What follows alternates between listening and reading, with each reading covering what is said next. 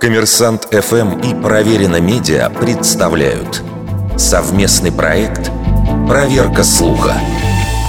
Говорил ли Альберт Эйнштейн? Только дурак нуждается в порядке. Гений господствует над хаосом. Иногда эту цитату выносят в заголовок биографических статей о Нобелевском лауреате. А в продаже можно найти сувениры с надписью «Когда просят убрать в комнате, цитируй Эйнштейна. Только дурак нуждается в порядке. Гений господствует над хаосом». Но все известные на сегодня источники, оставленные великим ученым, хорошо изучены, и многие из них оцифрованы. Найти среди них подобную фразу нам не удалось. Иногда к цитате о взаимоотношениях гениев и хаоса прикладывают фотографию рабочего стола Эйнштейна, заваленного книгами и бумагами.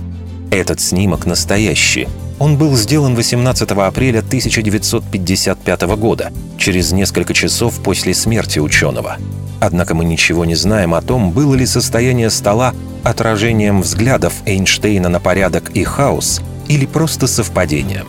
Более того, высказывание о том, что только дурак нуждается в порядке, противоречит воззрениям самого Эйнштейна.